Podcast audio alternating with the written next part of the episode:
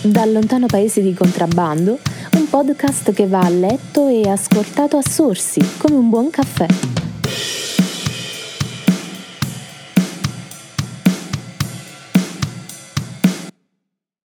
Benvenuti pirati del caffè letterario.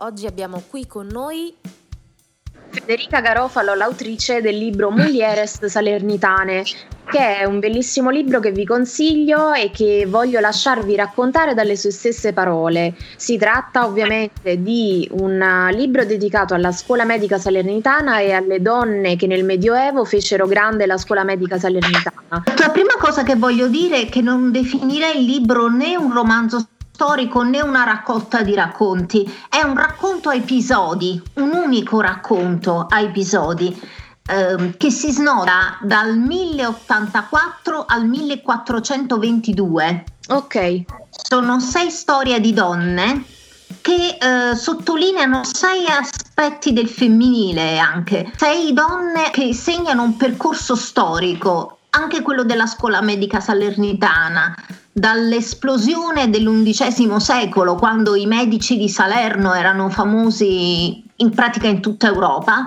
al declino del, 400 in cui decade a realtà provinciale in particolare. E segna anche il percorso della presenza delle donne nel mondo della medicina e della cultura in generale, che nell'undicesimo secolo era accettata, la voce delle donne era ascoltata mentre man mano che ci avviciniamo al Rinascimento il mondo della cultura, della medicina e della cultura in generale si chiude progressivamente alla partecipazione femminile. Ecco, allora con la tua esperienza di archivista e paleografa, eh, secondo te quanti passi in avanti sono stati fatti da quell'epoca lontana fino al 2020 e che cosa possono dirci ancora le donne della scuola medica salernitana antica?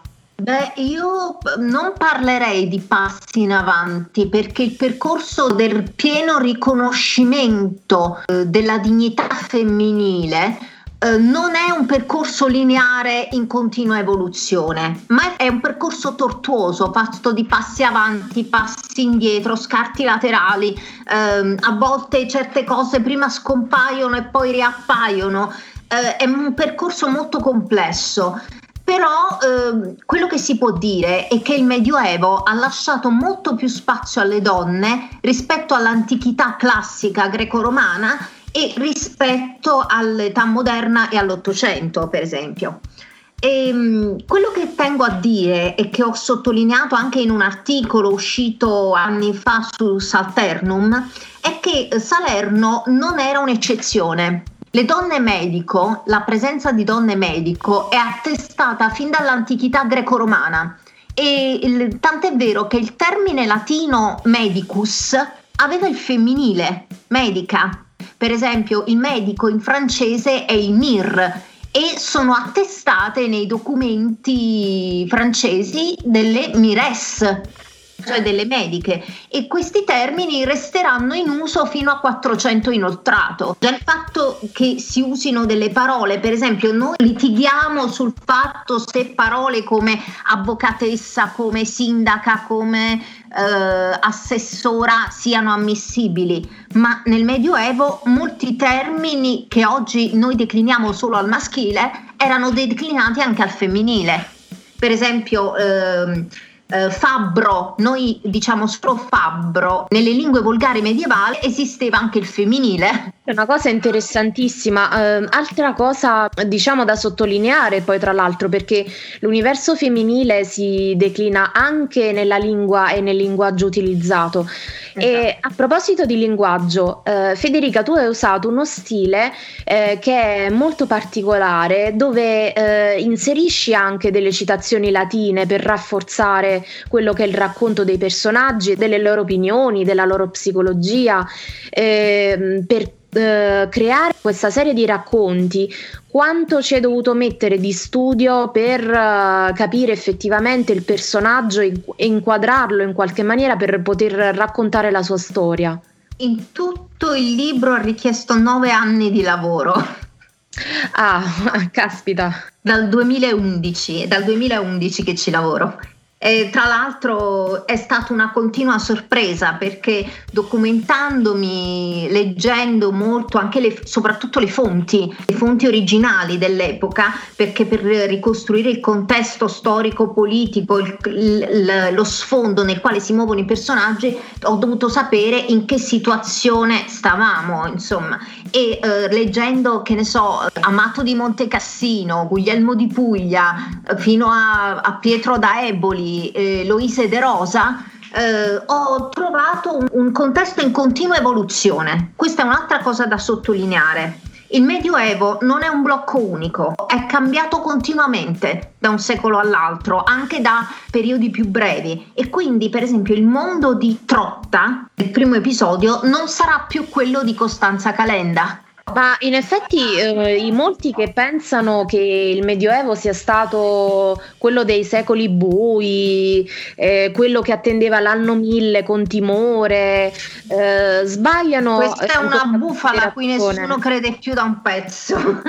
Addirittura ho sentito dire anche da persone di una certa cultura che nel Medioevo si credeva che le donne non avessero l'anima, il che è una baggianata di prima categoria, perché basta la logica per sfatarlo e così per secoli si sarebbero battezzati, confessati, ammessi all'Eucarestia esseri senza anima? Allora perché non si è fatto lo stesso con gli animali? In effetti, secondo te c'è una verifica costante, un fact checking eh, anche sulle bufale che riguardano le fonti storiche? Perché è vero che il lavoro degli storici è sempre molto ben fatto, però poi bisogna fare, credo, anche un lavoro di interpretazione di quelle che sono le vicende storiche. Secondo te eh, viene fatto già dagli esperti che si occupano della materia oppure potrebbe essere un elemento nuovo da portare? Eh, con noi come consapevolezza nel nuovo millennio, nel millennio che stiamo vivendo? Dagli, dagli storici e dagli esperti sicuramente viene fatto e viene fatto anche bene. Il punto è quanto di questi studi passa nella cultura popolare e quanto viene riportato al grande pubblico, quello che il grande pubblico sa delle ricerche degli storici e molto spesso questi due mondi non comunicano. Ci sono delle opere meritorie, per esempio quello che fa Barbero, Alessandro Barbero in televisione, eh, oppure per esempio alcune puntate di passato e presente eh, su Rai 3 e poi su Rai Storia. Eh, bisognerebbe eh, cercare di essere più capillari nella trasmissione alla, al grande pubblico del lavoro degli storici. E secondo te che cosa ne avrebbe detto una medica dell'antica scuola medica di tutto ciò? Eh, una medica della scuola salernitana, secondo me, avrebbe detto come qualsiasi intellettuale dell'epoca che eh, avrebbe fatto un lavoro di volgarizzazione, come si diceva all'epoca, cioè di traduzione in volgare, perché c'era anche uno sforzo, per esempio, di eh, tradurre delle opere destinate agli intellettuali in volgare. Quindi la questo. parlata del popolo. Esatto, la Divina Commedia è esattamente questo, cioè attraverso il viaggio esistenziale, lo, chi- lo, voglio chiamare così, di Dante, che parte dalla selva oscura e arriva fino alla visione di Dio. C'è un lavoro di volgarizzazione straordinario. La stessa espressione che eh, è diventata quasi proverbiale, amor cannullo amato, amar perdona, è una volgarizzazione di un principio di, di Tommaso d'Aquino, è un principio come di azione e reazione, l'amore che non rimane mai senza conseguenze. Capisco, la forza motrice che possiamo dire eh, muove anche l'intelletto, muove tutte le cose. Amor che tutto muove. Mm. Amor di colui che tutto muove, amor che muove il sole e le altre stelle. Secondo te, Federica, quanto hanno inciso le relazioni interpersonali delle donne medico eh, nella possibilità per loro di progredire all'interno della, della vasta cultura dell'epoca, ma anche eh, in se stesse, con la loro professionalità, le loro capacità? Eh, anche all'epoca, secondo te, eh, l'amore muoveva gli studi, gli intelletti e anche la diffusione della cultura? Più di oggi, più di oggi, perché loro ne erano molto più consapevoli. Basta vedere, per esempio, nel, nell'inferno, per esempio, nell'incontro di Dante con Brunetto Latini, negli incontri di Dante con personaggi che incontra via via, anche persino all'inferno, penso un po', c'è questa incontro dell'umano, c'è questo contatto dell'umano. E si potrebbe citare quest- quella famosa frase di Terenzio dell'Autum Timorumenos,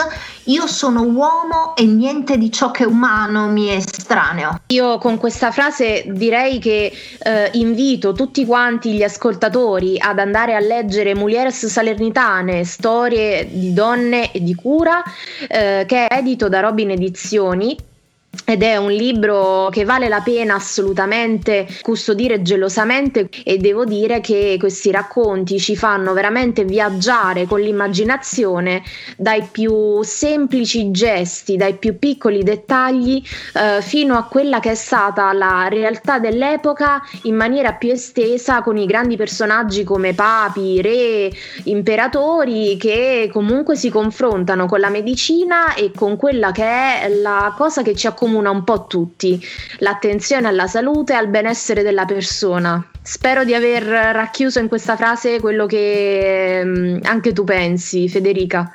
Certamente, certamente. Eh, e mm, nel Medioevo si aveva molta consapevolezza, tanto, tant'è vero che il, cito sempre Dante nel Paradiso, in cui si interna ciò che per l'universo si squaderna, dice Dante ci si interna nel divino, cioè 3, il numero del divino, mm. ciò che per l'universo si squaderna, il 4 che è il numero dell'umano. Quindi eh, umano e divino si compenetrano in qualche modo a vicenda. Bellissimo. Vi lascio in descrizione il link per l'acquisto del libro di Federica Garofalo e quando vuoi sei sempre la benvenuta come ospite del podcast. Il piacere è stato mio. Ok, allora grazie ancora e alla prossima puntata del caffè letterario. Ciao!